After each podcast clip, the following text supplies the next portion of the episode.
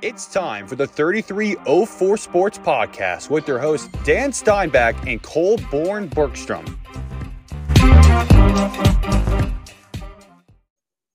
Welcome into the 3304 Sports Podcast. I'm your host, Dan Steinbach. I'm with Kolbjorn Bergstrom. And Kolbjorn, we usually don't record this early on in the week. We are currently recording on Monday, June 7th.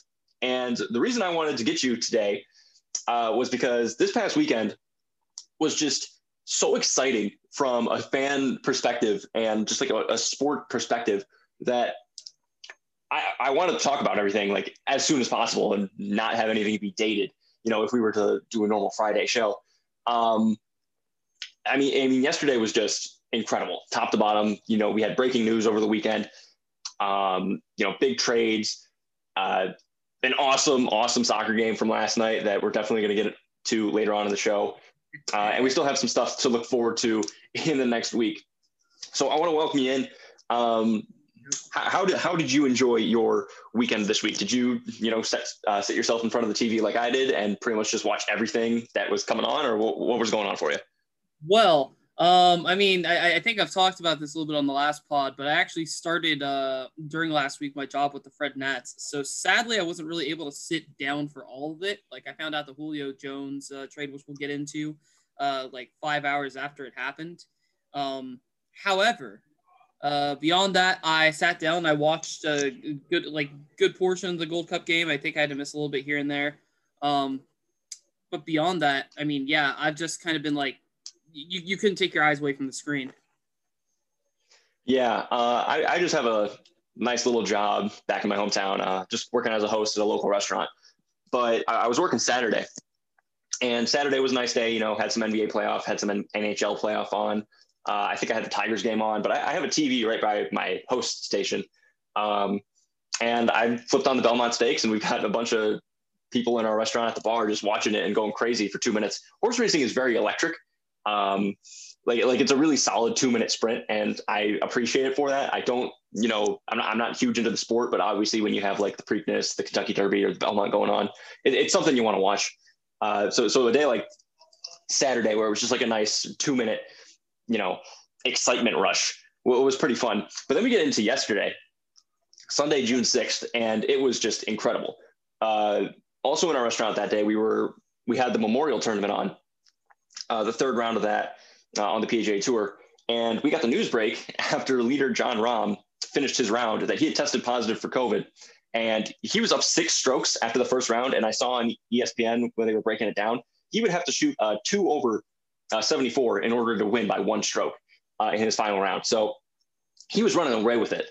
And, it was tough to see because he was playing so well. And, but then there became this discourse surrounding Rahm testing positive for COVID that, this is his choice. This is what he gets for not getting vaccinated. But I was reading up on it on ESPN, and he did get vaccinated. He got a vaccine. He got, I think, his first vaccine this past week.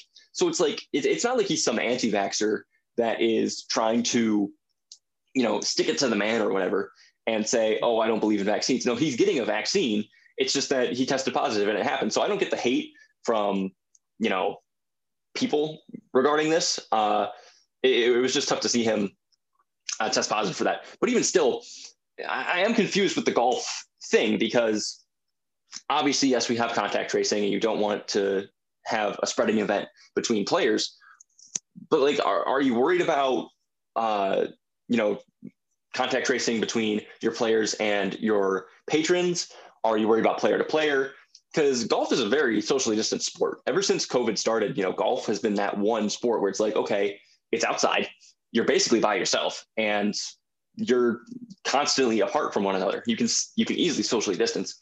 So I don't know what the PGA's rules really are right now. I know that they are only testing people who are not fully vaccinated. Rahm is likely to sit out this next weekend's tournament, but I don't know. It was just confusing to me as to like why he had to. I get why he had to. I mean, he tested positive. You can't have him play. But it was just really unfortunate. But again, I don't get to the discourse against him because he is getting vaccinated. It's just a tough break for him. Did you hear this story? I mean, I thought it was just kind of a crazy news break.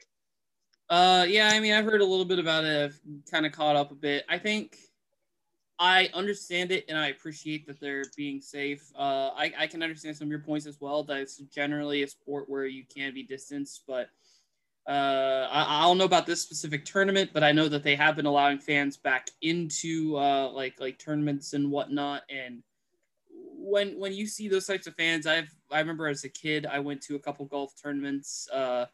Like it gets wild. It looks like you have people on top of people, almost like a World War Z horde. Sometimes, like that's how clustered they get. So I do get like the fact of if there's even any chance that he gets either near them or he can spread anything to him, it'll spread like wildfire.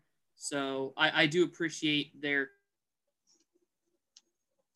that he couldn't finish it out. And I think it also goes to show as well, I don't know if this is fully right, but I do think I remember like being vaccinated like means that you're pretty well protected from the virus, but there's I think still a slim chance even when you're double vax, that you could still get it, which means that, you know, with all the people that I've seen at some of these places that are having their masks off, you have to be very cautious still, because you can still catch it, and it is still a very deadly virus. So just make sure for everybody who listens to this, just remember to stay safe. It's not like if you're double vax, you have to always wear a mask, but just try to wear it like sometimes when you can. Try to just set a good example, and hopefully others will follow, and hopefully we'll continue to be safe and healthy. Yeah, it's definitely just a attempt at thoroughness on behalf of the PGA. I'm sure at some point in the next couple of months they'll start to lift that sort of restriction as, you know, patrons start to be more fully vaccinated. You know, more of their players start to be fully vaccinated. I thought it was just a interesting tidbit because he really did look crushed. I saw the video of him being told as soon as he wrapped up his 18th on Saturday, he was told, "Hey, you tested positive," and he just seemed crushed. He made a nice statement on Twitter, but everyone was up in arms about him because like, "Oh, just get vaccinated, bro." It's like he did, and it's just the timing of it. It's just tough for him because he tested negative on. I think he tested negative on Thursday on Friday, and I think they tested him earlier in the week on like a Monday. But then he just tested positive on Saturday. It's like, what are you going to do? So you know what? I don't know what to do. I think there are a lot of people that are just headline watchers and are like, "Oh, Jon Rahm test positive for COVID. Well, he must have not taken a vaccine because eventually he's going to get on that, you know, you're fully vaccinated, we won't have to test you anymore list because he already has one shot." I don't know. It was just an interesting bit of sports news to start the weekend off. But then yesterday, the first domino in yesterday's spectacular sports extravaganza came at around 10 in the morning when Ian Rappaport and Adam Schefter started tweeting out the dealings of Julio Jones to Tennessee, only a second-round pick and I think a fifth-round pick swap from Atlanta to Tennessee, or from Tennessee to Atlanta. But Julio Jones is going to Tennessee now. And I mean, it's really just an awesome fit. And when you look at it from a replacement perspective, you're getting rid of Corey Davis in free agency and you're bringing in Julio Jones. I can't think of more of an upgrade. And I like Corey Davis, but Julio Jones is like top. So yep. Look, you're the Colts guy on the pod. I feel sorry for you. But it's really a good move. And it really, from multiple perspectives, from, you know, fantasy football perspective to just plain old, you know, who's going to win games come the NFL season perspective, the Titans look really, really good. And they already had a really solid offense last season. Adding Julio Jones to that with AJ Brown is a nightmare for cornerbacks in the league. And I mean, you still got Derrick Henry there. And look, we can joke about it, but Ryan Tannehill is really pretty good. Like if I made a top 10 list, he'd definitely be in it. Yes, Derrick Henry helps him, clearly, and the play action game helps him, clearly. But look, I think it was Don Cleveland who put up a graphic showing that in a window, ever since Ryan Tannehill has taken over in Tennessee, his numbers are comparable to Patrick Mahomes. And look, we don't think of Ryan Tannehill as this superstar guy, but he gets it done. And if Tennessee's defense can do something this year, as opposed to last year where they kind of were just a rotating door, couldn't generate a pass rush, but they're making some shrewd moves this offseason to try to fix that. If those moves work out, I honestly think that Tennessee could be up there with like Buffalo and Kansas City as AFC contenders. And look, I'm sorry to tell you, but as of right now, I probably have them right there at the top of the AFC South again, with your Colts probably coming in second again. But I mean, what are your thoughts on this? I mean, this is a big move. You're going to have to see him twice a year now. So what are you feeling? Well, I try to take it from a generally neutral perspective. I mean, in all honesty, I don't think I really hate any of the teams in our division. Some of the fan bases can be a little off-putting, but beyond that, like, you know, you've heard, I've talked about on the pod, like how I feel bad for Houston fans, that they have really bad ownership. And with Jacksonville, I'm excited for them with the combo of Etienne and Lawrence and Urban Meyer as their new coach. I think that could be really fun for them to go into the future. And then, yeah, certainly for Tennessee, I 100% agree. I think the fact that you're replacing Corey Davis with Julio Jones, I think I've even talked about the fact that I like Davis, the Jets, you know, he's a good receiver and all, but to get Jones paired up with not only AJ Brown, but also Josh Reynolds, who I'm pretty sure is going to be running the slot for them. That's going to be great, particularly with what AJ Brown had to have, like, I think a double knee surgery or something like that after the season. So hopefully you'll have a healthy AJ Brown, healthy Julio Jones, healthy Josh Reynolds. Obviously, as you said, Derrick Henry. The tight end position still has a lot to be desired from, but at the end of the day, when you have three really solid receivers, it's not that bad. And yeah, I mean, you're absolutely right. I mean, I still don't even fully think of him as a top 10 quarterback. However, Ryan Tannehill is a great quarterback. I think he is someone that you cannot leave out of conversations for that. He is honestly right now, without Deshaun Watson, he's probably the best quarterback in the division. Seeing what happens with Carson Wentz. So as a fan, does this blow? Yeah, because I mean, I was feeling a little bit more confident that not only we had a young team, but we had a team that could really take the division, and I felt really confident with it. However, I will say that Tennessee, I think without question now, has a top five, if not top three offense in the league. It's just a filthy offense. It's going to be really hard to stop. However, as I think I've talked about before as well, I'm not high on their defense at all. They had to completely replace their secondary. I'm personally, I mean, we'll probably talk about this more in the future, but I'm personally not too big on the Bud Dupree thing, just because he is good, but there's just more to talk about with that. It's just with him and TJ Watt, and he's not going to have that TJ Watt next to him. He has to be the leader. So at the end of the day, I think there is still a lot to be desired of that defense. And if the pieces can work together, it can be a good defense.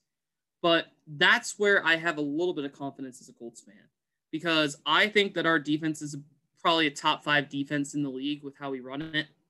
And I also think our offense is kind of like that middle of the park, particularly if Carson Wentz, like basically this year, I think is going to be as good as Carson Wentz can go in his first year with the team. So I just think this makes the division a lot closer. I think it makes it a lot of fun. I'd probably favor Tennessee to win it now, and I do agree. I think they'll be a threat in the AFC South, in like the AFC as a whole. However, I think it's just going to make the division fun. I think it's a clear-cut two-horse race now for the AFC South again, and I think it's just going to make the meetings between Tennessee and Indianapolis that much more fun. So I'm excited for that. I just won't be excited if we lose both times. Yeah, right. And this finally puts an end to the Julio Jones story that we've been tracking for a while now. Anytime we've talked about the NFL, you know, Julio Jones trade has always been the big thing, and now that's finally out of the way. I'm not expecting any more big trades. NFL really just doesn't seem like there are any names floating around at the moment. I can't think of any. Can you? There's one, but I don't know if it's going to be a trade, and that's Zach Ertz for Philly. There's still a lot of rumors. That's a good point. Either traded or cut or anything along those lines, just because he has a huge cap hold on the team. And I wouldn't be surprised if this is the year they really want to let Dallas Goedert run the tight end position. And I think they also drafted a good number two for Goedert. So I would be very surprised if Philly doesn't get rid of Ertz. That's the last name to look out for. I don't know. I mean, I would probably say Buffalo would be his best location right now, particularly with Tennessee getting Jones, but we'll see what happens with him. He's not like a big name now, but he's like, it's big enough to talk about. Yeah, tight ends are, it's kind of a limited room I mean, you got your top guys, but then you've got a lot of guys kind of in the middle, and Zach Ertz, injuries have kind of taken him out of that top conversation, but he's definitely still really good. Yep. Definitely probably an upgrade over many number one tight ends in the league. So also over the weekend. The one thing I think to add as well is for anyone that likes to run fantasy or fans of Atlanta, Kyle Pitts to the moon. You know what? You know, that actually reminds me, because I was thinking about this. Whenever we were talking about our mock drafts and we were talking about Kyle Pitts to Atlanta, we were talking about it in the sense that they were going to go for it this year, that they were going to go for it one more year with all the guys and with Matt Ryan, give him one more weapon to add to that offense, and then they just traded away Julio Jones. So now they're rebuilding. Like, their team didn't get any better. I don't know what they're trying to do there.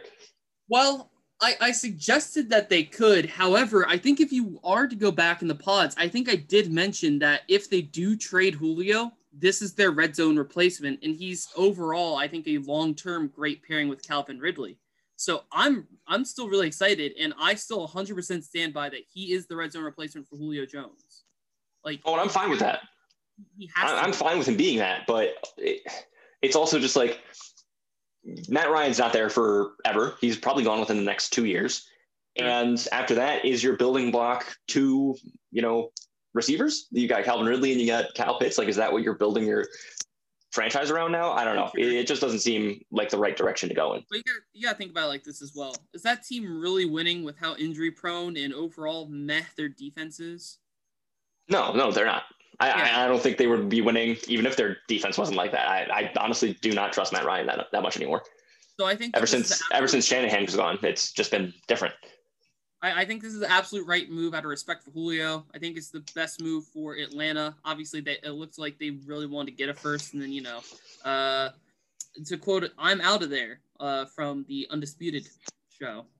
Right. That kind of killed that. So. You see that he officially came out today and said that he didn't know he was live on TV? I actually did not. That's crazy. Oh, that's going to be a mess probably moving forward this summer. I don't think it will be. Him and Shannon Sharp are friends. Like, if it was Max Kellerman or something, it'd be different. But no, Shannon Sharp is able to get away with that because, you know, he knows players. But that's right. Man, it was still ridiculous. But yeah, no, I think it's the right move for either side. And as we've kind of said, I think this takes Tennessee to contention to talk as like a quote unquote dark horse for the AFC, and for the Falcons, you know, rebuild. So. Yeah. And even still, a second round pick, like everyone was talking about, oh, they should have gotten a first. I think that a second round pick is good enough for Julio. I think he maybe could have thrown in a higher late round pick, like not a fifth, maybe a fourth, but he's up there. He's been injured a couple times. He's still really, really good. But at the end of the day, he's a wide receiver, and wide receivers aren't really that valuable. Yeah. So some other stuff that was going on this weekend. We still have playoffs in two leagues. We still have NHL and NBA. I'll just give a couple updates on some NHL stuff from last night. Canadians went up 3-0 on the Jets. Carey Price's. I just went back through the Canadians schedule in these playoffs, and Carey Price has been playing really, really good because, I mean, of course he does. And then Vegas evened up the series with Colorado at 2 games apiece last night by beating them 5-1. I caught some of the game, and yeah, Vegas was definitely the better team last night. If you guys want to listen to Nels Williams and Deshaun Lamba go over the NHL playoffs in vast detail, you can check out their special bonus episode on Anchor and Spotify. It was a couple of episodes ago. Be sure to check it out. Pretty much an hour of them just going through each individual matchup. And honestly, it was fun. Yeah, fun to listen to. And we'll have them back on soon for the Stanley Cup Finals. Yep. And I'm sure that they'll recap these series once they are over as well. But I want to focus on the NBA now, because this is what Kolbjorn and I have been talking about for a while. We can talk about a little bit about our first round matchups, but there are really some highlights that I really want to talk about regarding two players that have been linked ever since they come into the league. Why don't we start with our first round predictions? I mean, really, there's not much to go off of other than the fact that we both had the Lakers getting out of that first round against Phoenix, and Phoenix just did it. Phoenix was able to overcome. Outside of that, I don't think there were anything else. There wasn't anything else that we were really wrong about. Can you think of anything? There, that Lakers series? There was one more that I'll shade us for, but to quickly talk. Oh, yes, you're right. I will say, I'm very happy that Phoenix got out. I think I was even saying that they are the team that I wanted to come out of it. I am, as I said, though, I did really want to go to a 7-game series, but, you know, going 6 is still fun. And it was just kind of unlucky for the Lakers that AD got injured when he did. And then even without that, Phoenix just played an incredible series. And as I mentioned with them, I think either of those teams, it was that matchup was the matchup for the West, and that team's going to go to the finals. So I'm sticking to my guns, and Phoenix has got to be making the finals. But the one that we missed was Clippers-Dallas. You're right. After that first 2 games, where Dallas won on the road, we both said that the Clippers had no way of coming back, and yet they did. And, yep. I mean, there was a meme the entire time throughout the series that Kristaps Porzingis is tall for nothing. Like, he's just not doing anything on the floor, and he's 7'3", and – I don't know where Porzingis fits in the NBA at this moment, because, I mean, when he came in, you know, he had that unicorn quality where he's a big man who can shoot. He can handle the ball a little bit. He was never going to be like a traditional back you down big because he was just too skinny. But I just don't know what he does anymore. Like, his injuries obviously hurt his career, but there was reports that he's unhappy with his role in Dallas, so he might be on the way out in the offseason. And, I mean, we were talking about it. Luka had an awesome game in Game 7. But, I mean, no one else, I think, was over 9. No one else was over, 15 points for him? Yep. So, I mean, he needs some help. He needs a better supporting cast. I mean, Tim Hardaway Jr. has a game here and there, but he's not consistent enough, and he's just not that guy. He's not a good second or even third guy. I think he's a really good fourth guy. But on this team, you know, Luka needs a real nice supporting cast. He needs some other star players to help him out a little bit. You said it, and I 100% agreed when you said it. And basically, to recap that, and recap the series, Luka needs a third, or really at this point with how Porzingis has played, he needs a 2. Mm-hmm. That's what he needs. He has the team on his back. We had the funny thing where I think we even mentioned it last week. I think Rob Perez tweeted out. He was involved in 37 of 39 field goals in the second to last game of this series for Dallas. And then the last game of the series, he put up almost 50, putting up 46 points. What else does he have to do? Like, the dude put Dallas on his back that whole series, and they still lost. Yeah. I mean, Luka's been awesome ever since he's come into the league. Yep. But yeah, he needs some real help now. I mean, and it's going to have to come through free agency because, I mean, Dallas is winning enough with him that they can't get those top lottery picks. But yeah, they'll need to figure out a way to keep him happy, because, I mean, he'll get his max extension, but then once that's over and you haven't put a real good supporting cast around him, then you're going to have to hear those talks about him being upset being in Dallas, and you don't want to do that. I think you want him to be your next Dirk. Exactly. And I think before we move off this series, I think there's something that we agree upon. I don't know how much longer his contract extends, but I think this offseason that the Mavericks really need to package Porzingis with some picks to get some superstar off a team that's unhappy, whether it's a team that didn't make the playoffs or a team that just didn't qualify through the qualifying bracket, or, I mean, heck, maybe even the team that got swept in Miami to Milwaukee. It's something that we've already covered. Maybe they can find a star there. They need to get that other guy for Luka. Even if you can't move on from Hardaway Jr. as your 3 or someone else there, you need to get someone who Luka could put up 40 and that person could put up high 20 to mid 30. You really need it. Luka, if I recall correctly, his contract, it's the last year. It's his second year of his team option next year. So Luka Doncic will only be making $10 million next season. So you have all the flexibility in the world to just move everyone else if you have to work around that $10 million, to bring in, you know, a couple max players and then fill the rest out from there. I mean, I can't think of any top free agents off the top of my head. I don't think this is going to be a good free agency cycle, but yeah, I mean, you have to figure out a way to get some support in. Yeah. I think they really should package Porzingis with some first round picks. I mean, then it's going to come down to people wanting that contract. That's the real thing. I mean, the good news about it is it's almost halfway through. I actually looked it up. So he's on a 5-year, $158 million contract with his free agents. He'll be an unrestricted free agent in 2024. So I don't know if that means that he has 2 years until he becomes a restricted, or if it's 3 years until he's just completely out with his contract. However, I think that that might be reasonable enough for a team with a superstar that can be moved to move. Potentially. And like you said, he'll need to be packaged with draft capital in order to compensate, because it's deteriorating ability and it's a contract that goes along with deteriorating ability. And that's just a bad combination to move a player. And yeah, I'm looking at this free agency class, and this free agency class is terrible. Unless Kawhi declines his player option with the Clippers this year, you're looking at a 36-year-old Chris Paul. You're looking at Mike Conley, Kyle Lowry, DeMar DeRozan, Oladipo, and that's it. Like, you've got Dragic there, who's going to be 36. I mean, you've got really nothing.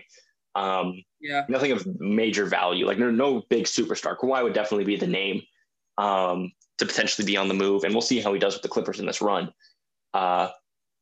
But yeah, not really a lot of options for Dallas in free agency. Yeah. You can go ahead. Oh, no, I was going to transition off to the next thing, but if you want to add one more thing, go ahead. I mean, yeah, all I was basically going to say was, for the Clippers, I think if the Clippers don't win the series against the Jazz and then at least don't put up a fight in the conference finals, I think Kawhi's out of there. And then otherwise, yeah, I mean, if you look at some of those teams towards the bottom, I mean, honestly, you could probably try to go and get like Vucevic off Orlando. I don't know if your Detroit team really has anyone on a max. I don't think they do. Nope. Detroit has no one. We're getting Cade Cunningham. What are you talking about? No, of course. I mean, Cade will be great, but I mean, literally the only other thing I can think of is like one team that's just a bit massive disappointment is Minnesota, and you gotta move. Like at this point, Cat and D'Lo have to be looking to go. So, I mean, who knows? Maybe with the new ownership, they'll be happier and they'll do a lot better. But that could be something. I think with Minnesota, and we're completely off track now, but with Minnesota, from what I've seen, they just need to get their players together at the same time. Because I think with like D'Lo and Edwards and Cat on the floor at the same time, I think they were undefeated, but I think they only played like 6 games together. So they need to figure out that lineup together. So, yeah, you get all those guys together, and then I think they have another draft pick this season. You know who I would really love to go to Minnesota? I'd love to see them with Jalen Suggs. I think that would be an awesome addition, because not only can he be he doesn't need to be a scorer, and they already have plenty of scorers, but he's also a really good defender. Like, he's a really good defender at the point guard position. I think the only issue though is I'm pretty sure unless there's if it lands in top 5 or top 3, I'm pretty sure their pick belongs to the Warriors. Their pick goes to the Warriors unless they are in the top, I think, 3. It might be top 3 or top 4. It's projected 1 through 3. So if Minnesota wins, basically gets in the top 3 in the lottery, they'll have their pick and they can swoop in and grab Jalen Suggs, which I think would be a great addition. But they could also add like an Evan Mobley, work him with Cat in the front court. I think that could be pretty dangerous too. Evan Mobley at the 5? Oh, please. Yeah, that'd be nice. But yeah, so that's just wishful thinking. But I want to move on to another player that we can focus on that's been having a really, really good postseason. And look, he's been tied to Luka ever since draft night because they got traded for one another. And Luka is the better player. And I'm not saying that Trae Young could beat the Clippers, but Trae Young is balling. Like, this Atlanta team the past couple of years has been really, really good when it comes to drafting young talent, surrounding Trae Young. You know, DeAndre Hunter, John Collins obviously was there before him. Kevin Huerter, you know, that whole crew. Cam Reddish is there. But they're really a really good team. And Trae Young is really popping off in these playoffs. 40-piece against Philadelphia in game 1. Do they have a run in them? Do they really have something going here? I mean, Trae Young's kind of been the story. And do you think that they can make it to the finals in the Eastern Conference, at least by beating Philadelphia? I mean, I think I talked about it a little bit when we came to them with New York, but I think that this team can go as far as Trae Young can take them. I think they're an overall solid team. They're a very young team, very competitive team. And with, I think, Philadelphia slightly banged up, though it didn't really matter for Embiid if he's slightly banged up because he still balled out in game 1. I mean, fact of the matter is as you kind of mentioned, Trae Young's been balling out. I think I have his average stats right here. So I'm going to go ahead and try to read off some of them. He's averaging 30 points a night with almost 10 assists a night as well in the playoffs. He only has like 3 turnovers, which is fine, with a 45% field goal average, almost 35% three-point average. And I think it's like when you break it down, he also has 5 steals, not many, but that's fine. He's averaging 0.8 steals a game. He's just playing amazingly on offense. He's been one of the best players throughout the series. And I think at the end of the day, it's can Ben Simmons and, if not Ben Simmons, the guards in Philly, can they answer Trae Young's offense? Like, can they stop him defensively? Because if they can't, I could really see Atlanta taking the series from Philly. I think Philly's issue for a while has been guard play.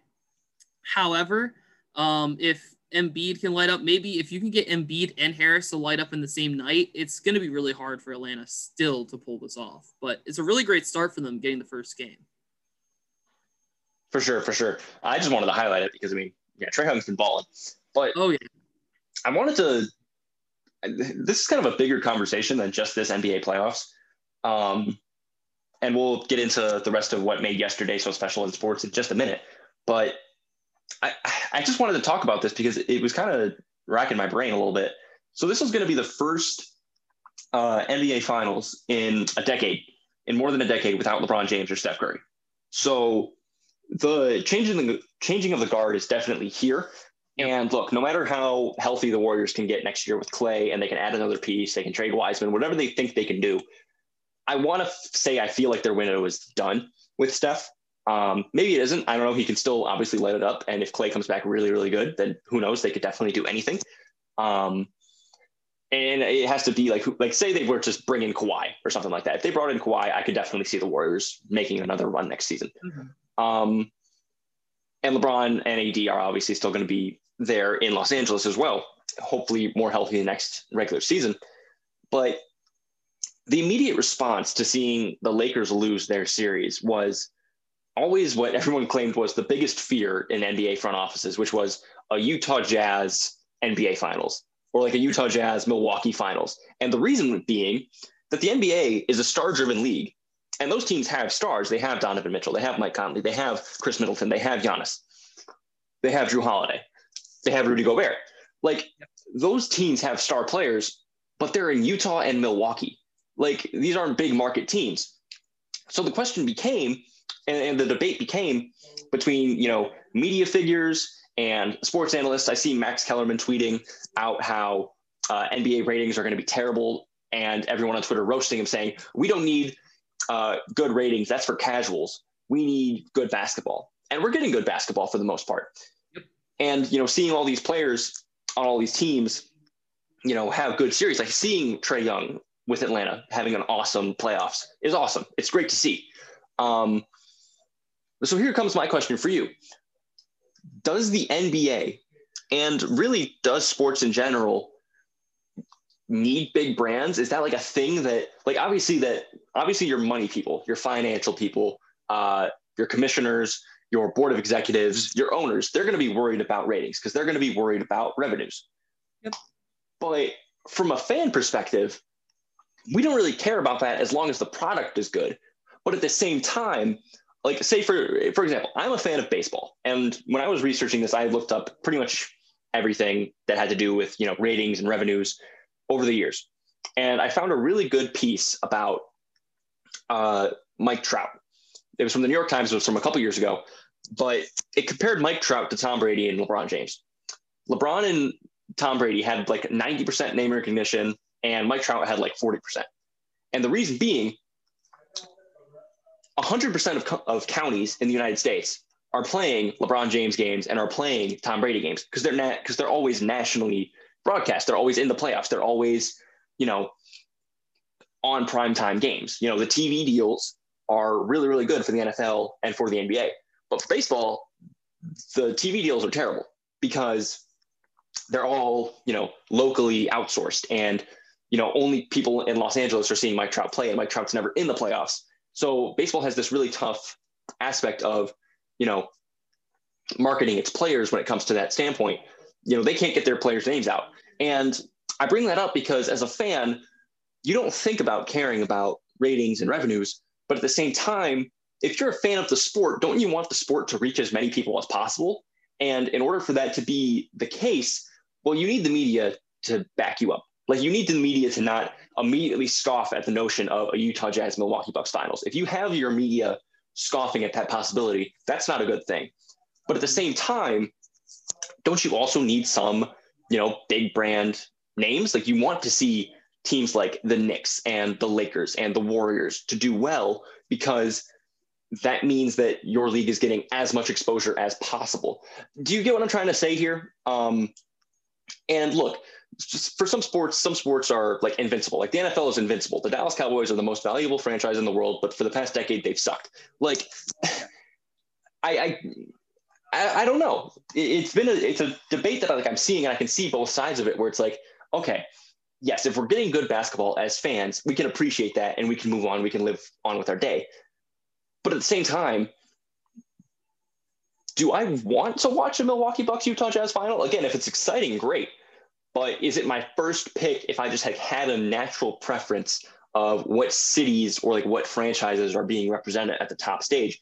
I don't know. Now, granted, I live in Detroit, and Detroit's not like a big media market, but so obviously, like, I want to see some of the smaller teams succeed, but I also get the worry of what a Milwaukee Bucks Utah Jazz finals could do. It could tank ratings, and ratings were already tanked last year because of the pandemic. You know, we saw a Lakers team and a Miami Heat team, two really big brands in the finals, but no one was watching because it was the bubble and no one really cared. So what are your thoughts on this? Because as soon as the Lakers went out and when Curry lost in the play-in game, you know, this was the immediate reaction to everyone. You know, Ja had an amazing game, but everyone's immediate reaction after the Grizzlies won was no one wants to watch the Utah Jazz play the Memphis Grizzlies in the first round. They'd rather watch Steph Curry. What are your thoughts on this? To me, you have to think about it like this. First of all, how are some of these big brands built? It's the city that they're in. It's the players that have got to them. Why are the Lakers bigger than the Clippers? It's because they've had the legends like Kobe Bryant, like Magic Johnson, like Shaq, like LeBron. They've had those legends, while the Clippers have been a little bit more unlucky in that regard. And like they've been unlucky in the playoffs and whatnot. But the reason the Clippers are big is because they're in a bigger market in LA. So it's kind of like, oh, that's the trendy team to go to if you like, you know, rather than cheering the Lakers, let's cheer the Clippers. Why were we so excited for the Super Bowl this year between Tampa and Kansas City? I don't think Tampa's been that great in the past, you know, multiple decades, really. Exactly. Those are two very medium market teams. I mean, Tampa Bay is not a big market at all. I mean, it's in Florida, but it's Tampa Bay. It's not Miami. Exactly. So why were we excited? We were excited because it was Tom Brady versus Patrick Mahomes, the old versus the new. Would Patrick Mahomes set, you know, this mark for a new dynasty in Kansas City and win back-to-back Super Bowls? Or was Tom Brady going to bring not only Tampa a Super Bowl in his hometown, but continue his legacy and get another ring? Why were fans so excited for Leicester to win the Premier League? It's because you never see something like that. Why were we excited for Monaco? Because Mbappe was young and outstanding, and we could see the future in him. And that team was so young and outstanding, and we could see the future in them. And they spread out to some of these other big teams that bottom up in the bigger markets, and they have some have flourished and some have dropped off with that. At the end of the day, what we as fans care about is the players, and we care about good competition. Who cares if it's Utah versus Milwaukee? Will the cities really draw you in? No. But if there's fans that really want to go and watch those finals, they're going to buy tickets. They're going to get plane tickets. They're going to get hotel rooms, and they're going to get ready to watch some excellent basketball. At the end of the day, for fans, I really don't think it matters. The only thing that would really matter for some fans is if you're a casual one and you're like, my team's not in the final. I don't want to watch. Meh. Like, at the end of the day, for fans, it is top tier competition. Like, as I said, like, I wouldn't complain if Minnesota reached the finals in the NBA. Like, I want them to. I'm excited for that team. They're a young team. They're like, they have great players. Who cares if it's, you know, Minnesota versus Detroit in the NBA finals? Let's get like good competition. I think that's the end of the day, the biggest thing in every single sport. right now the Lakers aren't even as big of a, you know, like a thing as what they are. It's really LeBron. When you talk about the Lakers, you're not even really talking about the Lakers anymore. Back when the Lakers were doing bad, that's when you're saying, oh, the Lakers are bad. Now you're saying, oh, LeBron was bad because LeBron's on the team. So we don't even sometimes focus on the team if it's a big market one. You're focusing on the big star. So for fans, it shouldn't matter. For media and ratings, though it might blow, I can understand that. So I can understand if Adam Silver's like, man, I want to see LA versus Philly or LA versus New York, the battle of the like two biggest brands in the NBA. But the fact of the matter is that for fans, it doesn't matter. Maybe for media, but at the end of the day, if it really matters for media, push it. Don't be that guy that's like, oh, Utah versus Milwaukee, yuck. I don't want to see that. Dude, just be like, imagine Utah versus Milwaukee. Imagine Gobert versus Giannis Antetokounmpo. Imagine Donovan Mitchell versus Drew Holiday. Imagine Chris Middleton against Jordan Clarkson, someone who isn't even talked about much for Utah, I'm pretty sure. And he's balling out. Hype it up. That's the job as the media. That's the job as the people making these commercials and whatnot. Get the fans excited. If they aren't excited, get them that way. For the fans that actually want to watch, they're going to be excited no matter what, and they just want to see some really good basketball. So I don't think it really matters the market. I think you have to push it right. And then at the end of the day, the market won't matter if you push it and you send it to the moon. Hey, man, you know what? I just got to sit back. I'm applauding you. That was probably your best monologue so far on this podcast. I am blown away. But I like that you brought up soccer, and you brought up Mbappe on Monaco, and now he's in PSG which is a much bigger brand in Ligue 1. And we were talking about this too with like Super League, and we were talking about it with Europa Conference League. These owners only care about money. So at the end of the day, the owners want, and the NBA, like Adam Silver works on behalf of the owners. So I'm sure that they would like to see more ratings, at least for more revenue. But again, mm-hmm. Yes, I completely agree with you. If it gets to the point where, you know, we're looking at inevitably two medium or smaller market teams, you know, being in the finals, Adam Silver will have to go to like ESPN and, you know, TNT and all those guys and say, hey, we got to hype this up. You got to talk about Giannis like 24/7. Like LeBron and Steph, they're gone. They've been gone for months now. LeBron's doing Space Jam. If I see you do a Space Jam segment, you guys are losing your license, and we're going to go to NBC. Like that's what I need to see. Like Adam Silver do. I need the NBA to basically say, hey, look, media guys, I get it. Los Angeles is cool. You have your headquarters there or whatever. You guys are doing your shows from there. Talk about Milwaukee. It's okay. More people are in places like Milwaukee than Los Angeles, if you know what I mean. You know, reach out to that quote unquote middle America that's living in, you know, Milwaukee, Wisconsin, or Salt Lake City, Utah. Reach out to those people. Reach out to those fan bases. Make them feel appreciated because, you know, their teams are really, really good.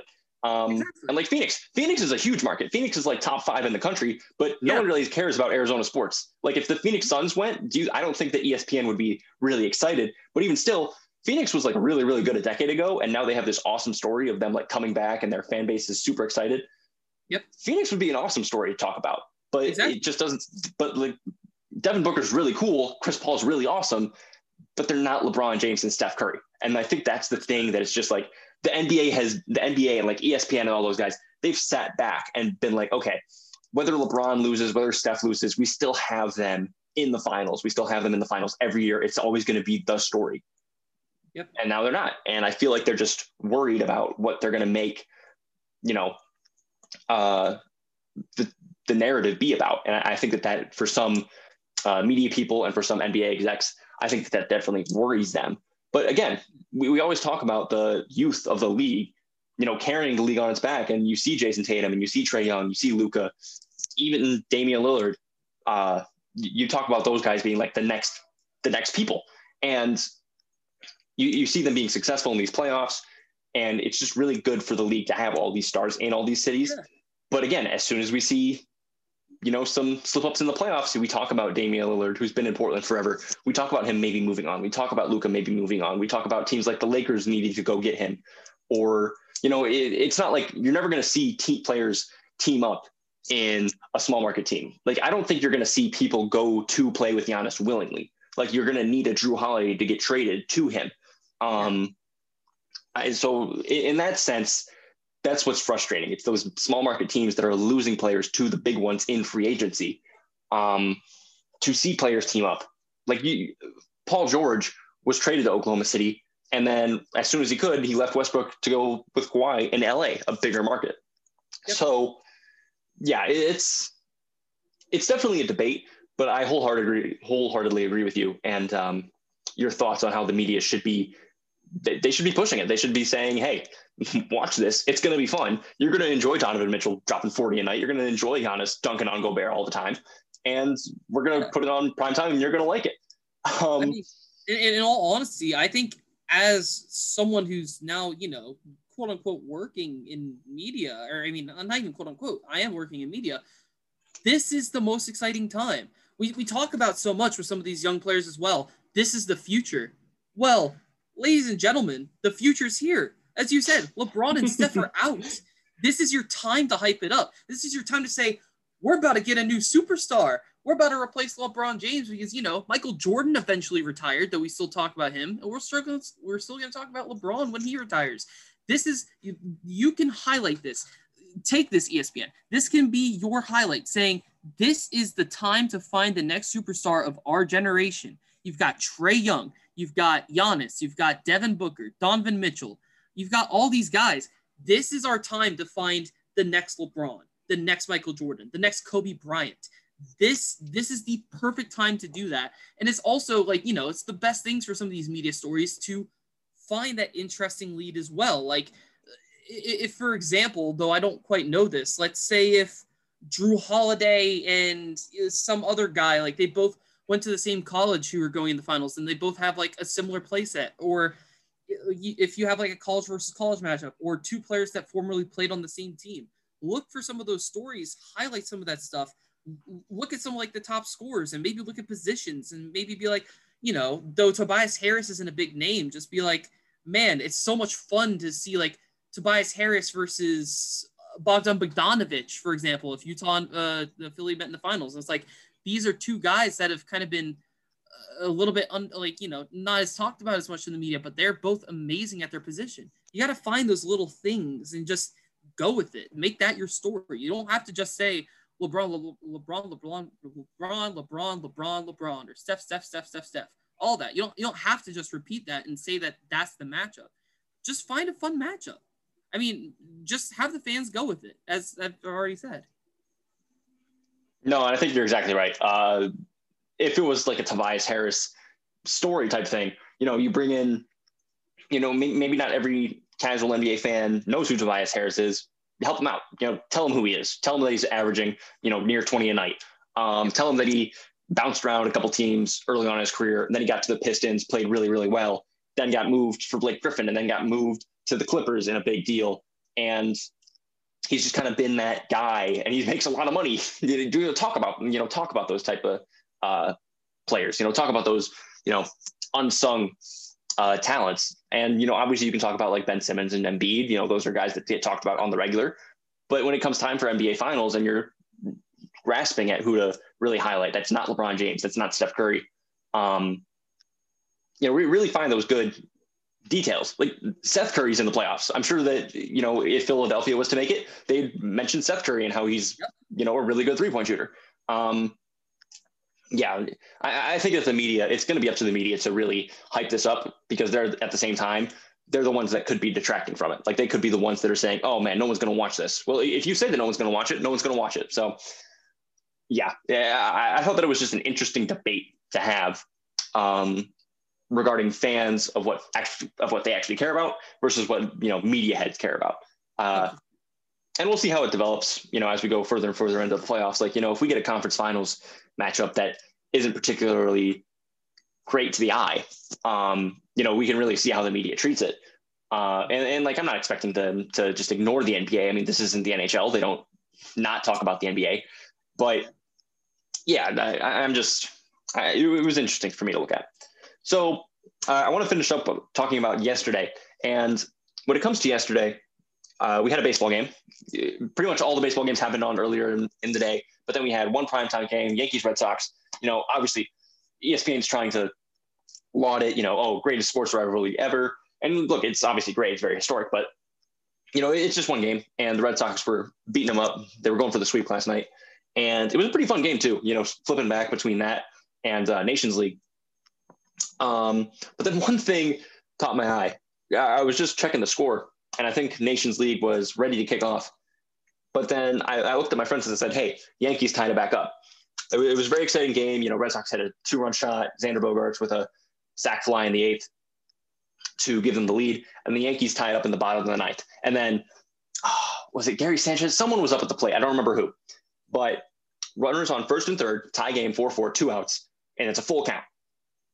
And Red Sox pitcher throws a curveball that goes a foot off the plate. Umpire rings him up, calls him strike 3. Twitter went nuts on just how ridiculous a strike 3 call that was. Because if you look at ESPN and if you look at their K zone, that thing was way outside. That was ball 4 100 times out of 100.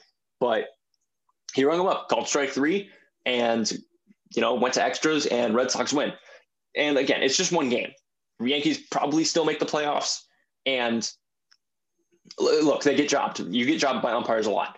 But at the same time, when it comes to balls and strikes, you shouldn't be. And this is where I enter the robot debate.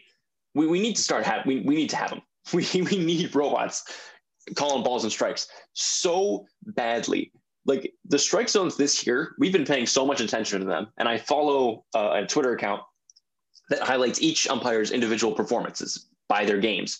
And they talk about, you know, what was the umpire's strike zone tonight? Because every umpire is different, but they really shouldn't be, because if you have a uniform strike zone and everyone abides by it, you have more reason for batters to approach, you know, they're hitting the same way.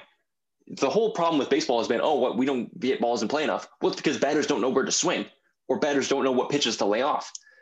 And when you get more consistency in your balls and strikes, you're going to see more batters swinging, and you're going to see more balls hit in the play, maybe even widen the strike zone a little bit to force batters to swing more. I don't know what it has to be, but that was just a terrible call. And we need robots. I know you're not much of a baseball guy, but when I say stuff like that, where it's like you have umpires basically changing the game and making the game about them and missing easy ball and strike calls, robots have to be the future. Do you not think so? I mean, they certainly are for a lot of things. And in all honesty, yeah, I mean, whether it's that or whether, I don't know if you guys have like a playback system where kind of like VAR and whatnot in soccer, but yeah, I think you guys do need something. I think you guys need that accurate call. And I think that's something that would really help out baseball rather than having, because there's always, you know, for, you know, actual people being umpires, like, at the end of the day, you're going to miss every now and then. I'm not going to fully blame it, though. Like that one, from how you said it, it sounds ridiculous. At the end of the day, umps are going to miss some stuff. So if you want the most accurate call, sure, go get yourself a robot. I'm down for that. That'd be good for the sport if you want to have it as accurate as possible. Yeah, I'm going to send you this. It's Jeff Passan. He tweeted out a picture of ESPN K Zone, and no, it's just ridiculous how far off the plate it is. Here, I'm sending it to you right now so you can check your phone. It's pitch number 7 was called strike 3. But yeah, I think it's just time for robot umps. But now we get into the main event of the night. Not exactly the main event, but when I talk about that, I talk about the big fight. I think we should get, are you seeing that? Are you seeing the picture? I think I'll get to the picture, but I think we should talk about the undercard to what is the actual main event for us. That's what I'm talking about. The undercard being the actual main card of Logan Paul versus Floyd Mayweather. Yes, that is what I'm talking about, quote unquote. And they both happened. They both coincided with each other. They both overlapped. And because of the Floyd Mayweather Logan Paul fight, I actually missed pretty much the entire second half of the Nations League final. We were flipping back and forth, but we missed both goals in the second half. That's fair. But I also do see the image you sent me. Good Lord, yeah, that's off. It's pretty bad. Okay, yeah, I don't want to spend too much time on this. Like, how dead can you possibly be as a sport that you have Logan Paul fighting your greatest fighter ever, and you're marketing it so well, and you just sit around and it's a hug fest for 8 rounds, and it's boring, and nothing's really happening. And like, this is what I was talking about last night. Imagine just some random guy who got big on the internet going up against LeBron one-on-one in basketball and them highlighting it. Like, that's what it is. That's what last night was. And it was boring, and it wasn't worth my money. And even though I paid for it, and because of it, we missed out on the second half of Nations League. But look, Logan Paul got knocked out. I'm seeing that video that's been circulating. Yeah. Logan. Yeah. You sent me a video. Logan Paul got knocked out, and Floyd held him up just to make sure that they could go the distance. And that is hilarious to me. They definitely had some agreement that said, oh yeah, we got to have this thing go full 8, because Floyd doesn't care. This doesn't impact his record. No one's going to talk about this and be like, oh, he couldn't beat Logan Paul. Like, first of all, he did, because did you see the jab ratios? Like, Logan Paul hit like 10% of his shots. Floyd hit like 50, and he threw like 4 times less. Yes. Oh, man. I'll go ahead and say, for the people who are listening, if you do have Twitter, the tweet that I actually sent Dan in our DMs, it's from a user called @StockZNCrypto. And you just see, like, Floyd has a really good right jab and followed by a left, and Logan's just out. He is cold. He's asleep, as asleep can be. Like, he's literally falling down, and Floyd Mayweather's picking him up. Like, that's how bad it is. But at the end of the day as well, yeah, when they make it an exhibition rather than, like, you know, like one that would really go on the record, like, you're not going to have Floyd lose ever when it's televised.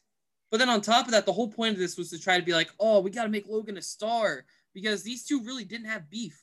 The closest thing that they had to beef was when Jake Paul made some stupid meme and then got a shiner on him because he's stupid. And cried in the bathroom after he got the shiner. And yeah, man, all tough. And he, you know, he's like, oh, I got your hat for 2 weeks, though we saw him crack his voice, and he definitely cried in that bathroom after getting it. Like, Floyd got a good one. He got a clean one. But at the end of the day, like, Logan's still 0-1. He's still a YouTube boxer at the end of the day, though, you know, all respect to all the people that not only get in the ring, but, you know, to even the people who are winning, like KSI. But at the end of the day, like, this shouldn't have mattered. Like, if Floyd wanted to knock him out, he should have just said, Logan, at the end of the day, you're fighting a 50-0 fighter, what would be 51-0 if we actually fought. Just let me crack one on you. You're still getting all the money from this. It doesn't matter. Just pull Ben Askren. That's the thing. I thought that I think that they definitely had an agreement to go the distance, because, I mean, come on. I mean, seriously. But, like, no judges, I don't know. It was ridiculous. I regret paying both of these men, because I know that my money is going towards them. But, yeah, it was ridiculous. And that's the thing, too. You mentioned all these, like, real boxers, and obviously, like, I respect them because, you know, if they're playing their sport, you know, just like any other athlete. I wonder how they feel. You know, how do they feel that, like, yeah, there's no way that that's not a mockery of what they're trying to do, right? Like, boxing has just kind of fallen. It used to be like this big thing. Obviously, you had like Mike Tyson and all them back, you know, before the interwebs. But boxing has really fallen off. And seeing a YouTuber be like your main event, I really feel like that is a slap in the face. I don't know what like professional boxers' opinions are of it, but it just feels like they're not taking it seriously anymore. Here's what I will say. Well, I think it's really I want to see boxers' reactions after this next weekend, when you have the big event of YouTube versus TikTok, which doesn't excite me at all. Literally, I'm not watching that. Not even close. The only two things that I would even want to look at it for, actually, there's 3. It's one, because, you know, Deji's back in. That's cool. The second is because Gibb is big in the UK. I think he's a cool person. And Taylor Holder supposedly is an actual, like, you know, he's trained at boxing for 5 years, so maybe that could actually be okay. You know, the main event, Bryce Hall's weak.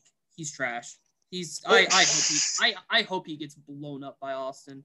But that's literally, like, that's it. The rest of that card doesn't matter. I remember when I was mowing the lawn at one point, I actually am like, oh, the press conference is on, and Gibbs message about it. I'm going to go look at it. It was so boring, and like half of them are like, oh, we're doing this for the money, bro. And it's just like, dude, shut up. You're not supposed to be, you're supposed to be trying to sell it. You're just like, no, I just want the bands. Like, it was so pathetic. But if that becomes like a really high selling like boxing pay-per-view, I want those boxers to be furious in talking about it. And I need those promoters to be actually doing something about it, because well, here's the thing. But that's the thing. That's a really good point. You bring up the promoters. That's the thing. The fighters are the promoters. These are guys with millions of subscribers on YouTube, on Twitch, whatever it is, on TikTok. That's their fan base, and their fan base is children. And these children will pay for this pay-per-view, and they will get money off of them. And that's the whole game. You know, we don't know who these boxers are. You know, the closest thing we have to like a boxer influencer would be like Ryan Garcia, who's this like young guy who's posting on Instagram or whatever. But even still, like he's got a pretty decent following, but he isn't a personality first. That's the thing. These guys are personalities that are using fighting to make money, where versus a fighter who's trying to use his fighting to be a personality. Like that's the difference. And when you are a personality first, you have a large following, and that large following translates into, okay, I'm going to do this thing. You're going to have to pay me to watch it. And then they just say, okay. And these millions of people will pay the money for it. That's what it becomes. So when it comes to boxers, because that's the thing too, boxers, they're their own brand. They're their own person. I mean, they might have like an agent or something, or they might belong to an agency, but they have to sell themselves versus like, this isn't going to be like ESPN, you know, putting NBA players up or anything. They have to sell themselves. And when you're just trying to do that as a boxer, it's difficult versus someone who's on YouTube or TikTok making other forms of media. Sure. They're selling themselves already, and they already have that large fan base. Particularly, as you said, when they're children as well, because children, as we've even seen with one of the Paul brothers, are, you know, very, very easy to persuade at times. Yes, and very influenceable. They can be a very crazy fan base. And for some of those kids as well, their parents will do literally whatever the kid wants, up until the points of like, you had like back in the day, those crazy things whenever Jake was at that old home, and they were literally like trashing that neighborhood, and you had like hundreds or thousands of people there a day, and it just absolutely ruined that neighborhood. Like, kids will, basically the point of that is that kids are going to be crazy. So yes, they will be. As you said, which I think is a great point, if they want to watch their little Mr. Throwback himself, Bryce Hall, you know, hopefully, and I'm really hoping he loses to Austin McBroom. That'd be funny. I want to see him get, that's the one thing which honestly might make me get that fight. I just want to see him get decked. Oh, he was so annoying. I don't know if you saw that press conference. He's so annoying. He wants to be Jake so bad. Oh man, you know what? I don't know. I'm not involved in any of that, but I'm not going to watch. I know that that's the thing that I won't watch. I just watched this out of a mere morbid curiosity. I'm not watching the next fight. That's not going to happen, but I'll tell you something that was exciting. Nice little segue here. The main event, the thing that I was so hyped for, that as soon as it was over, I told you, hey, we got a pod tomorrow. This is something that like we need to talk about. CONCACAF Nations League final, United States versus Mexico. Made sure I had my friends over to watch with me. Started half an hour later. Don't know why. I think it's just because they didn't want to battle with ESPN MLB coverage. But I mean, right off rip, I was so excited for this game. And look, I have a belief that you can only watch soccer if the announcing crew is British or they're speaking Spanish. And so as soon as we were just watching CBS Sports, like, oh yeah, this is fun. Yeah. And they're like, hey, do we have Telemundo? And so I flipped to Telemundo. I mean, we were having so much fun. It's electric. Like those guys know how to commentate, but they're so much fun. Oh yeah. And of course, a minute in, Mexico scores, and I'm like, oh my God, this can't be happening.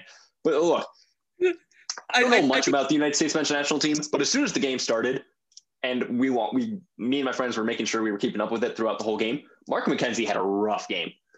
Like, I don't know him. I don't know the players that much outside of like maybe Pulisic, but Mark McKenzie had a rough game at defense. Like that whole defense just kind of felt sloppy the entire game. But they were able to come out on top. I just want to recap the whole game.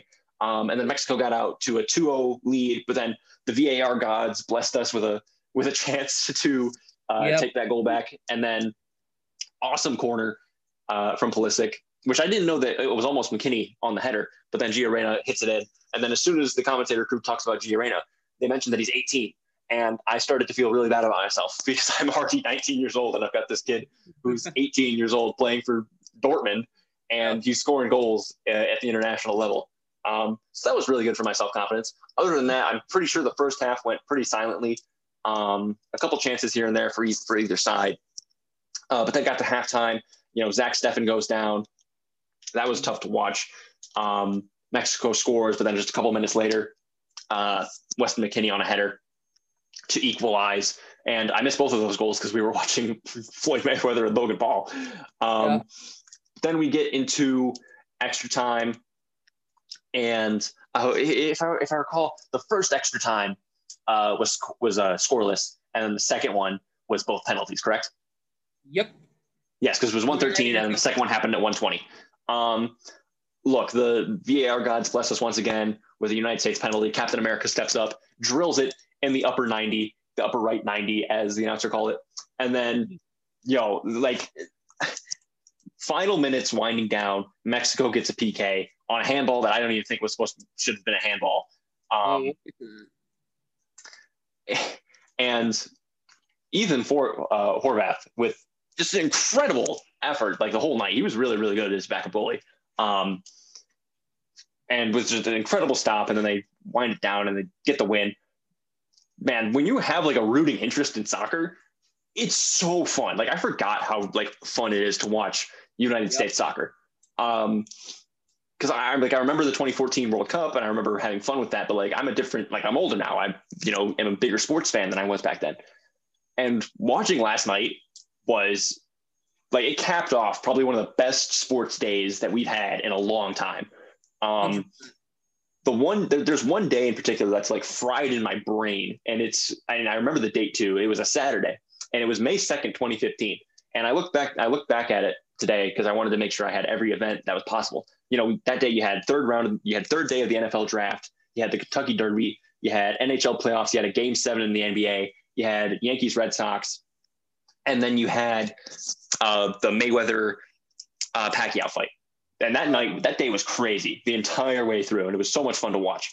That was a really memorable sports day for me. And capping it off with a 12:30 finish, watching a soccer game, watching the United States beat Mexico and win the first ever Nations League.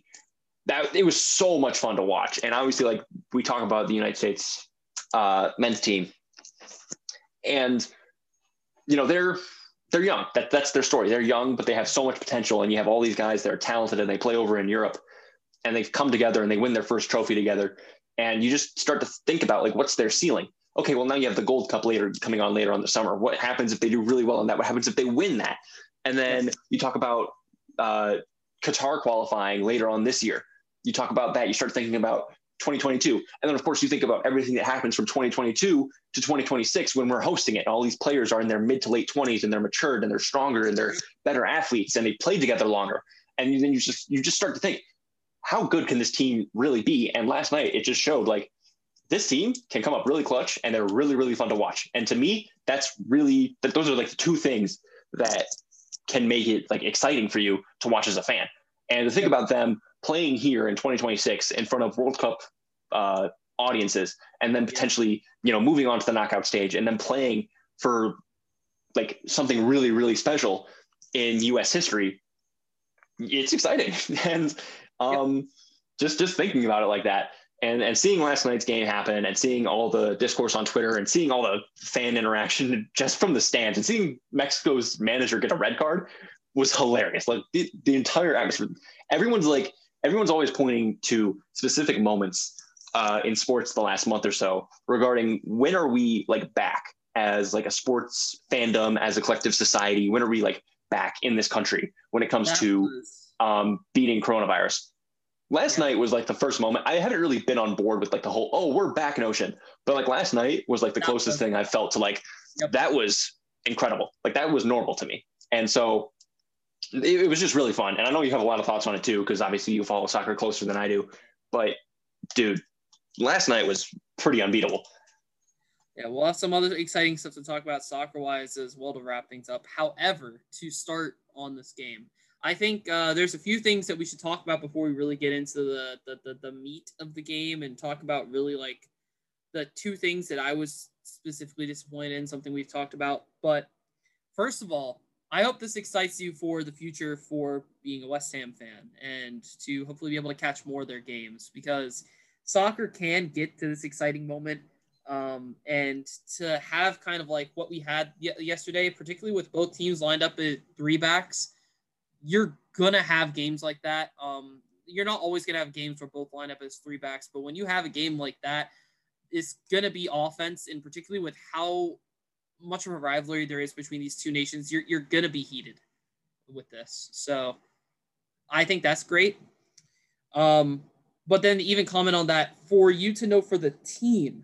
There's a couple things, like I'm in group chat and we talk about this every now and then. There's a few things that really surprised me. First of all, the formation. I didn't think we really had the team to really run a three back, particularly in a final.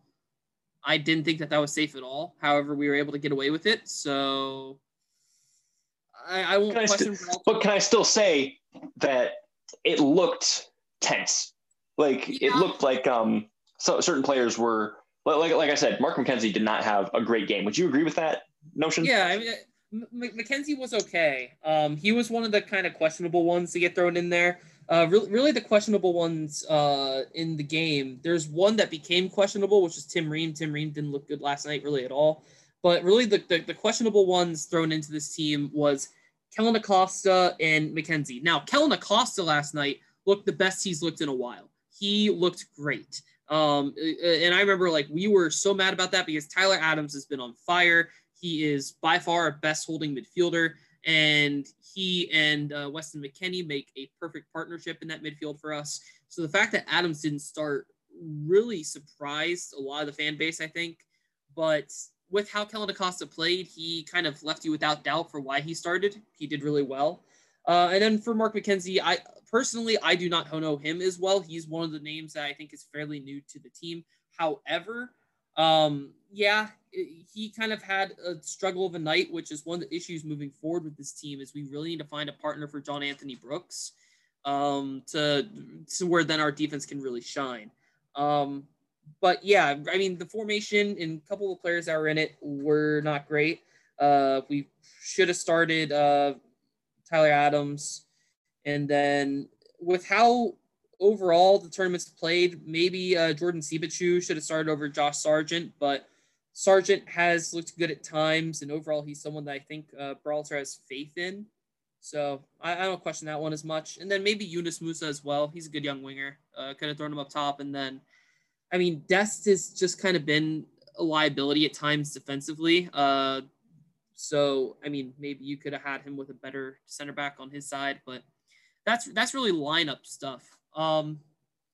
Game wise, as you said, you recapped it really well. It was an electric game, just about from start to finish. I have a whole timeline for what happened from the 80th minute onward for us to talk about. However, the one thing to even preface this was the ref and the fans, particularly the Mexican fans last night, were bad. They were really bad, particularly like. We'll talk about the penalty, but the referee should never have called that. The referee had some bad calls, including another missed yellow, I'm pretty sure, on Guardado that would have sent him off on a red. And the fans last night were throwing things at the U.S. players. They had what honestly is basically an own goal in their own regard, and they hit one of their guys. But then they even did enough. That moment was funny. That was really funny. But they even did enough to where Gio Reyna actually had to be taken off the field and honestly possibly as a concussion. So I wish for the best health for Gio Reyna. And if he does have a concussion, I hope he recovers well. But the fact of the matter is that isn't something in the soccer world that is surprising. Those like the fans of the Mexican national team have done stuff like that before. But the fact that it got to that and the fact that that wasn't able to be contained was insane. Pathetic and absolutely disgraceful of the fan base. Now, with that in mind, we'll highlight even some of those moments with this, some of the things, just some of them that happened after the 80th minute that someone on Twitter had recapped. So we tied the game in the 82nd. Following that, there was a fight. Then following that, the game was paused during stoppage time because the Mexican fans had a homophobic chant that was going on, which is disgraceful in and of itself. But then after that, they went to CBS, and CBS was talking, and not only did a fan invade the set, but he jumped off of the TV set. And we don't even know what happened. No, yeah, I don't know what happened to him either, because I don't know if, like, there's just, like, seats below that or if they're, like, on a second level. Because, yeah, I remember watching that, and we were just kind of, like, half paying attention. And then someone, like, yeah, someone leaped behind the railing, and I was like, what just happened? I need to rewind right now. So, yeah, that was a really crazy moment. But that was absolutely wild. Then after that, you have the VAR. I think this is now going into extra time now. VAR gave the United States a penalty shot in extra time, which Pulisic buried. And I think he even quoted saying along the lines of like, oh, place like I was just going to be placing it top bins the whole time. I don't know. He said some savage quote, and it's like, go off. You do you, Christian. And then I think there was even something next to his thing where it looks like, I think it was, no, I didn't see this part. The ref may have actually torn up some of the pitch there where the penalty spot was. Because if you look at where how Christian Pulisic was taking that penalty, there's actually a torn spot of grass at where the penalty mark was. And that throws off penalty takers. Like, because if you step into that, you're screwed basically. So that was weird. But then after that, you have Tata Martinez getting sent off with a red card for touching the ref, because you can't. Don't do it ever. Then after that, you have the lead for Pulisic because Tata got sent off before the penalty was taken.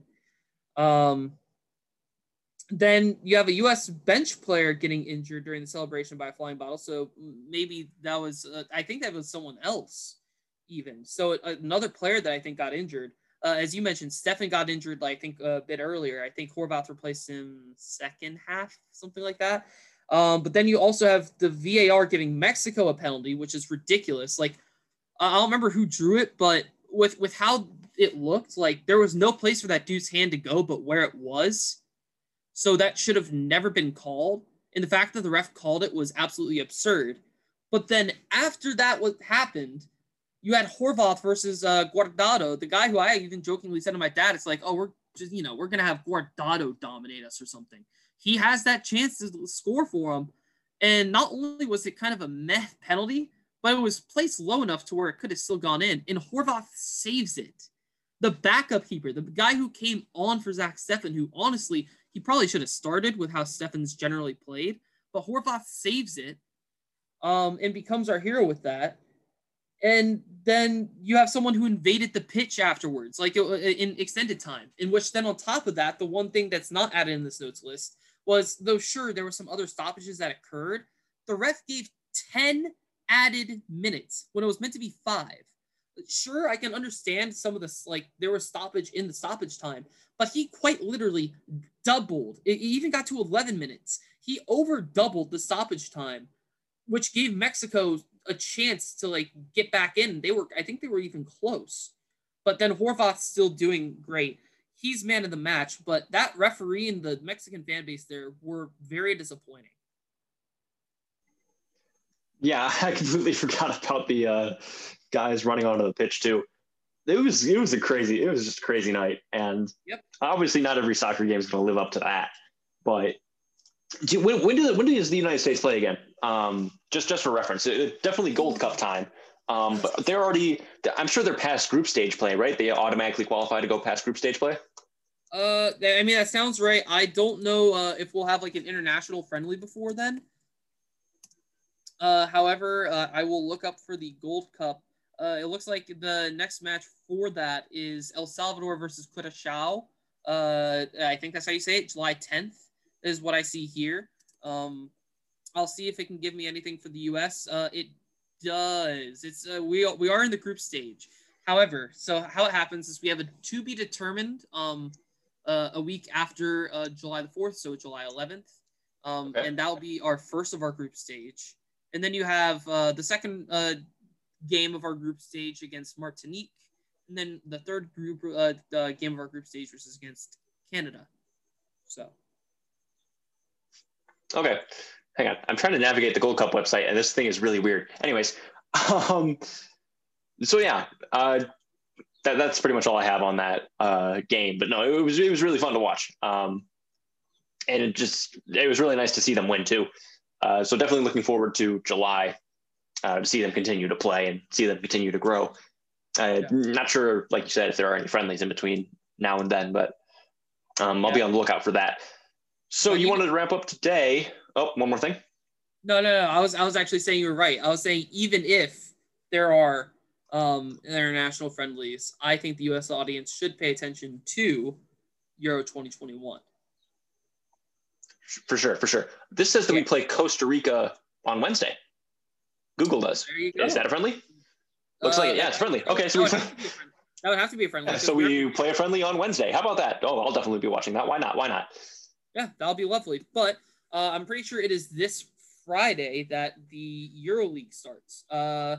So basically what we've talked about, and I think something that we can even go over is I want to talk about maybe some of the dark horses for this, maybe a couple of the favorites. If you want, we can go over the groups there and we can talk about the nations that are in.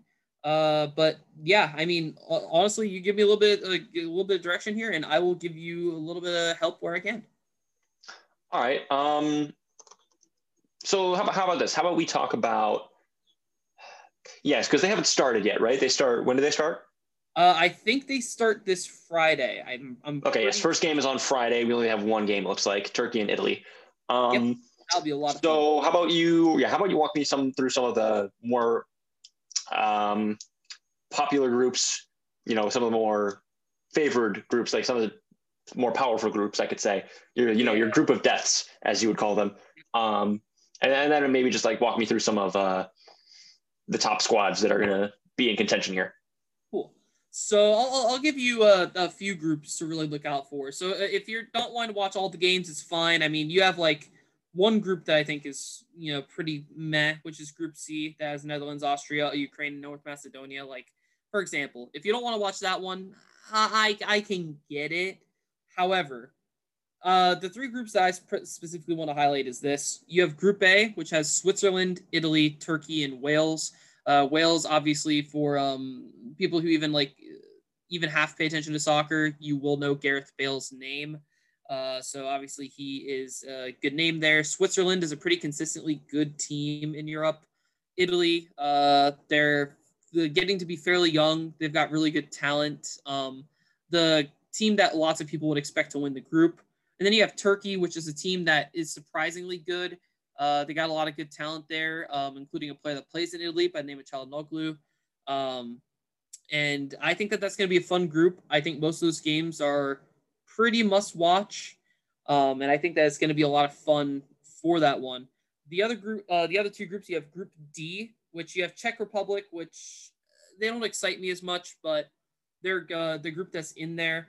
And I think that they might be able to make some noise. I mean, you always have those smaller teams that can make noise. Otherwise, you have Scotland, which I think is a fairly underrated team. I feel like they're a goalkeeper away from really being destructive, but that's mostly because I don't think they have a goalkeeper in a top 5 league. And then beyond that, you have the two teams that matched up in the semifinals of last World Cup in England and Croatia coming up against one another. England obviously losing that matchup to Croatia to have a France versus Croatia final in 2018. However, those teams meet again in Group D. I think the England team is a little bit stronger than it was last time out. Particularly if they throw Dean Henderson in net, I think that he will do better for them than Pickford, but that's my opinion. And then for Croatia, they are a team that's getting towards the older end. I think you have a new keeper in Livakovic, who's going to be starting this time around. Modric is in his mid-30s. He's regressing a little bit, but he's still very talented. But that game's going to be a lot of fun, and I think that those are the two that you should expect to move on from that group, but particularly that game. And then honestly, their matchups with Scotland, I think, will be a lot of fun. And then the final group before you get into the, you know, the knockout stage is going to be Group F, which is the group of death here. You have Portugal, France, and Germany. And then Hungary's just kind of there, I mean, sadly, to say hello, because they just don't have the quality of those other three nations. But then even when you talk about that, Germany, this is going to be their first big tournament under new manager Hansi Flick. And it's going to be exciting to see how that team lines up under him. For France, obviously, they're the World Cup winners. So they're coming off of that tournament. And I think that they got second place last Euros. Yeah, they got second place last Euros, losing to Portugal in France, which was, you know, an upset. And then, of course, Portugal, the last Euro winner. I don't think that they were really big at the last World Cup. However, I love this Portugal team. I think their defense might be one of, if not the best, in Europe right now. They have a good attacking three. They have really good midfield. And Portugal is going to be, again, I think, very dangerous throughout the Euros. So that's kind of your groups. So that's going to be some fun stuff there. Yeah, nothing. Like you said, that one group with France, Germany, Portugal, that's definitely like the group to look out for.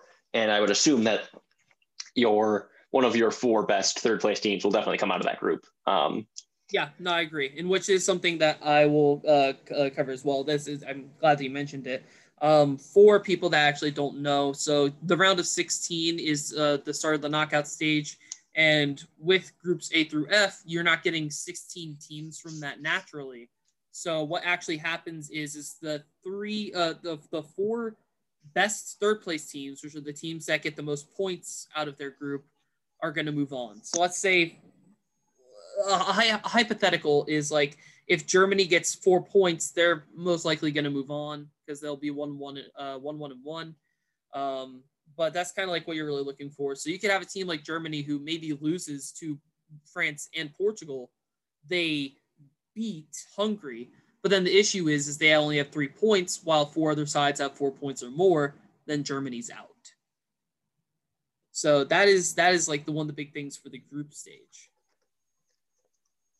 Right. Sorry, I'm actually just looking at the men's national team schedule for the U.S. right now, just because I'm looking at World Cup qualifying dates, and they start in September of this year. Because honestly, low-key, I want to try to go to one because that just seems really, really fun. Oh, yeah, sure. No, those will be all right, so do you have how about you wrap up today's show with maybe like a nice Euro prediction for us? Ooh, Euro prediction. I don't know if I'm going to really – here's the thing. Here's what I'll say. I'm not going to give a full-on prediction because we don't know the round of 16. And, for example, let's say I was biased and I was like, oh, I think Germany is going to win it. And then Germany gets knocked out, you know, then phooey. I can't get it. So what I will give you is I'll give you some of these teams that I think either are a little bit under the radar or teams that you should really be looking at. And what I will also give you, honestly, I want to give a few young players some shout-outs that I think can shine. So with that being said, I think I'll give you one. I haven't thought about like a three, but for the dark horse teams, you have what I kind of call your perennial dark horse, the dark horse like at all times. Belgium, they're a good team. They just need to make sure that they can solve themselves defensively, because I'm not too confident in their defense overall. However, I think if their defense is able to perform well enough, they have a strong midfield when De Bruyne is healthy, because he's recovering off of like he broke something. He got something broken in his face during the Champions League finals, but he will be ready to play for this tournament. Otherwise, you have him. Hazard is dominant for the Belgian team. Lukaku is absolutely absurd for the Belgian team. So they've got the offense and they've got the firepower in the midfield. They just really need their defense to shape up. Beyond that, I think Switzerland, one of the teams I mentioned, I think they are a team that a lot of people are underselling. I think they're really good. Sure, there's some players that may not be as great, but I think when the team gets together, they can be ready to compete. And I think that they can surprise some people in their group. And then otherwise, the only other teams that I think can really be shocking in some regards would be Netherlands and Poland. Netherlands hasn't been too great in Europe for a while. I don't think they've qualified for some of the more recent World Cups. So this team is not only a team that can certainly qualify for the 2022 Qatar Cup and the World Cup, and they probably should, but they're a really well put together team. They're a really well managed team. And I think that the sky is the limit for them. And I think particularly if they can get a consistent goal scorer and at the striking position, they might honestly be my favorite to win. And then for the last team, Poland, you can never count out Robert Lewandowski. He's absolutely dominant, carries that team. And then otherwise, they've got some really good people, players. They've got the Polish Wall in Fabianski. And I think that if that Polish team can really come together, I think that they could win a game or two in the knockouts, possibly. And the one player I really want people to keep their eye on, I really, really hope he gets minutes. It is Daniel Malin for Netherlands. I think he's actually coming back and getting healthy. But when he went off to PSV Eindhoven, he was absolutely dominant for them. And I think if Netherlands gives him the minutes, I think they have some other pretty decent strikers, but if they give Daniel Malin the minutes, he's fast, he's clinical. And I think that he could be one of those players that you always have a few guys that walk out of these international tournaments as high name prospects, kind of what James did back in the 2014 Brazil Cup, World Cup. So if I was to highlight a player, to me, that's Daniel Malin. And I think that with the midfield that they have and with the defense that they have, if he's able to, I think he has the perfect moment to shine offensively and really kind of give his career a kickstart, which started with PSV, but I think he would certainly be looked at by teams in the top 5 leagues in Europe if he gets a good amount of goals during the tournament. All right, that sounds really good, man. Again, they start Friday, and how long do they run for? I think it runs for a few weeks. The group stage, you have your 3 games, and that'll last you a week. And then the knockout stage, they try to give a few days rest per game. So it'll probably last you through most of June, maybe even into a little bit early July, maybe. I think it ends late June, though. I can even try to look that up. So basically watch this, and then it runs right into Gold Cup time? Yeah, honestly. That sounds pretty exciting. Pretty good solid months here of soccer action. I give you a concrete timeline. The concrete timeline is this Friday, June 11th, to the start for the U.S. Sunday, July 11th is when it ends. So as we're starting Gold Cup, the Euros will be wrapping up. Very nice, very nice. All right, well, with that being said, for Kolbjorn Bergstrom, talking about some Euro soccer, starting this weekend, this upcoming weekend, because this past weekend is what we covered today on the podcast. Very exciting. We really hope that you guys had as much fun watching sports this weekend as we did, because, I mean, man, like I said, this was a jam-packed weekend, a lot of news, a lot of stuff, and obviously capping it off with a big soccer win for the national team last night. It was just an electric atmosphere. Felt really nice to see. So, yeah, Kolbjorn, do you have anything else to say on today's podcast? I mean, the only thing I'll highlight for Euros real quick, England-Croatia play this weekend at 9 a.m. Sunday. So maybe set the alarms, folks. I'll give you guys a slightly better option, though. Tuesday, a day that might run slow for some people, 3 p.m., you've got France versus Germany. And that's a nice one. Yep. It's the wrap-up of the first match of the group stage, and that's got to be electric. Definitely. All right, man. Well, thank you for educating us on some European soccer as always.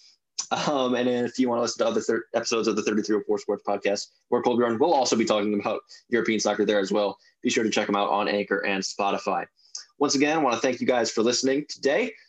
For Kolbjorn Bergstrom, I am Dan Steinbach. I want to thank you all for listening. Have a great day and take care.